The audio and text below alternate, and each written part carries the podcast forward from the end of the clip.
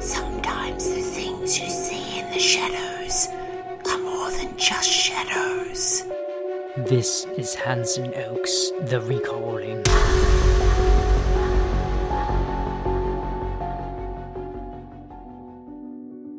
Hello, my name is Hanson Oak, and today I'd like to tell you a special story, one just suited for the season. Most people think that because of the stories I tell of my life that I must be a fanatic when it comes to Halloween. And while I enjoy the holiday and have two children that remind me of the magic it holds in our youth, I do not obsess over it as you might think. However, I do have a fascination with the origin of things. Whether that's the origin of life and our universe or our languages and customs, I love finding out how the pieces of the puzzle unify us all. That's what I'd like to do now, to tell you how our own societal evolution has created a cultural celebration. While the roots of most of our celebratory moments are muddled, overlapped, or even lost, this is a bit of the beginning of Halloween that I was able to uncover. And just a bit. There's so much more that all the cultures of the world have provided to mix into the witch's cauldron, so to speak, and come up with the holiday that we all know and love. However, perhaps none more than the Americans. In the beginning, well, not the very beginning, but in a religious sense, people recognized and delighted in the tethering that they felt with the earth and all the life that surrounded them. We seem to know instinctually that life and existence was in balance, and that balance couldn't be achieved unless we ourselves were on the scales with everything else and not separated from it. Without question, life was harder back then, Sickness and disease were not fully understood, and folklore and superstition filled the gaps of knowledge, but in some ways I'd argue that life was better. But then, like a wall of thundering, flashing black clouds crawling and pulling themselves from the horizon, a new kind of thinking emerged, and after it swallowed every bit of blue sky, nothing would ever be the same for us or the world. The spreading of Christianity and other religions, the promotion of peace at the tip of a sword, began to sever the tether, an umbilical cord with the earth, and we were told this is only temporary, and it's all under our dominion. The mountains and fields, animals, all were to be used and cast aside as we saw fit. If you wanted to see God, we were told, look to heaven. But I think I'm starting to lose my way. It is enough for this tale to remember that this is the lens we're looking through, this time period. There was a village in northern Italy near Barzio that was suffering the division of the new religion. The village was geographically separated into two parts by a deep fissure in the mountain, but connected by a bridge so that those who lived on the far side of the village were not isolated. Their gods were many, as was the polytheistic tradition, and would grow and change as visitors from the south and east would come and go when trading or when people of the village would return after doing the same. In those days, people from different cultures did not just exchange goods, but gods, comparing their deck of deities and combining similar ones and adopting new ones. Then, one day, from the south, a trader came to the village offering something the villagers never thought they needed salvation. At first, the people of this place were happy enough to add the new Abrahamic gods to their catalog, but were told that that was wrong. They were wrong, and unless their gods were abandoned, they would suffer and die and burn for an eternity they never even considered. At first, this was outright denied, but give credit to the missionaries of the day. Like woodpeckers finding groves of ancient hardwoods, they were not dismayed by the lack of immediate progress, instead, settling in and pecking away. Eventually, all the trees fell before them, and this village was no different. This village, which we'll call Luego di Viso, was inundated with missionaries. So many came to this place that its population doubled from just shy of 3,000 residents to about 6,000 in only a few years' time. At first, the newcomers were welcomed, but it did not take long until that welcome was worn clean through. But the missionaries would not leave, only forcing their God further down the throats of the village natives. Eventually, those that did not repent all they knew and accepted in favor of the new God, usually pressured through torment and intimidation, moved across the mountain gap to the far section of the village. As time wore on, those that were on the far side found that they were no longer welcomed on the near side. More than once, the bridge was even severed, though responsibility had been denied, the settlers blaming a nibbling goat for the cut ropes. Things further soured between the two sides. Families, separated by physical and now theological divide, stopped talking to one another. Friends became enemies. What once was a common and proud people unified under a single banner were now Il Savito, or the saved, and the damned, or heathens, or paganos, the pagans. Those pagans were not allowed to trade or involve themselves in any way with the village affairs on their side. In the Rocky Mountain landscape, they could grow very little. So, to get what food and supplies they needed, the pagans had to travel to the other villages and towns and cities. It wasn't long before they weren't welcome there either, and traveled further and further to find welcoming people that would openly trade with them. Then one day, on the way back from such a trip, a young man named Santino found himself walking into a winter storm. Even though he saw the clouds ahead filled with snow and wind, night was coming. Turning around was not an option that late in the afternoon, and sheltering on the unforgiving cliffs wasn't either. He needed to press on. By the time he reached the borders of the village, the storm was raging. The winds howled, ice and snow bit at his flesh. The cold air stung his lungs and made breathing an absolute chore. He knew he just couldn't make it home. Even if he managed to make it to the bridge, the winds that raced through the canyons would cut him down and force him over.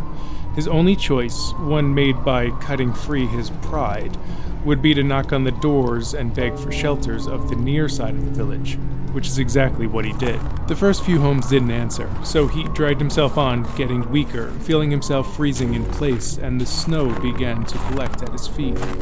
Down the next path were a few more homes with lights in the windows and smoke rising from the chimney stacks before the winds tore them to shreds. He stumbled to the door of the first home and knocked, and when the door opened, the man inside looked at Santino with disgust, revulsion, annoyed to be disturbed by such a man, if he can be considered that. He did not wait for Santino to speak before slamming the door shut in his face. Santino then went on to the next home and knocked, and once more the door was slammed shut, leaving him to die in the storm. The next home that he dragged himself to opened its doors, and the woman who stood inside the bright, warm home seemed to view him with genuine concern. Her hands reached out to him, but just so, on instinct, quick to retract as the heavy steps of her husband approaching.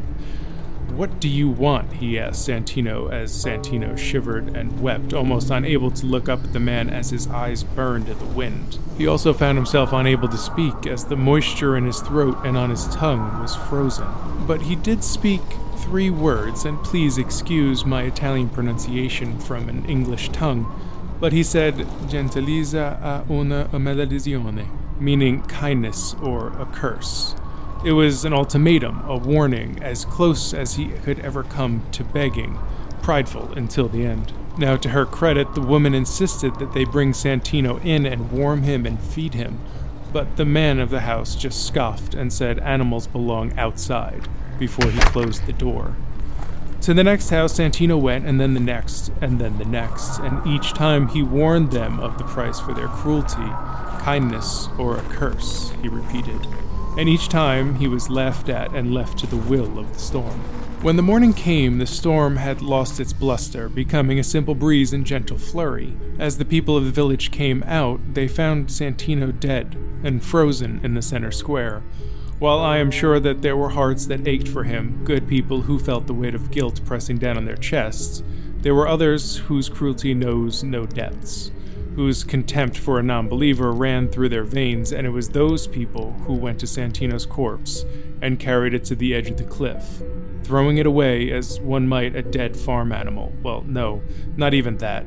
Even an animal in its death is mourned at the very least for the good that it did its owners in life. No, Santino was discarded as a bit of torn clothing, a rotten bit of food, thrown away to never be thought of again. Well, not never. The following year, another terrible winter storm arose. Its winds threatened to level all who lived on the near side of the mountain. As the sun set, the night brought with it a fear that those huddled in their homes could not explain. It was an anxiety that took their breaths and was punctuated by a knock on the door. When they opened it, they found Santino standing before them, but he did not suffer the winds or the cold as he did the prior year. It was as if Santino was of the storm, as if he came along with it, as if he wore it and found comfort inside the pelting ice and savage winds. He looked up to those in their homes and again repeated, Gentilezza a una maledizione, kindness or a curse. However, there was no choice to be made then. There was no salvation to be had. There was no mercy to be bestowed. Their fate was sealed by their actions a year prior. By refusing to just show the slightest bit of humanity, for failing to bestow the smallest kindness, they were about to receive their curse.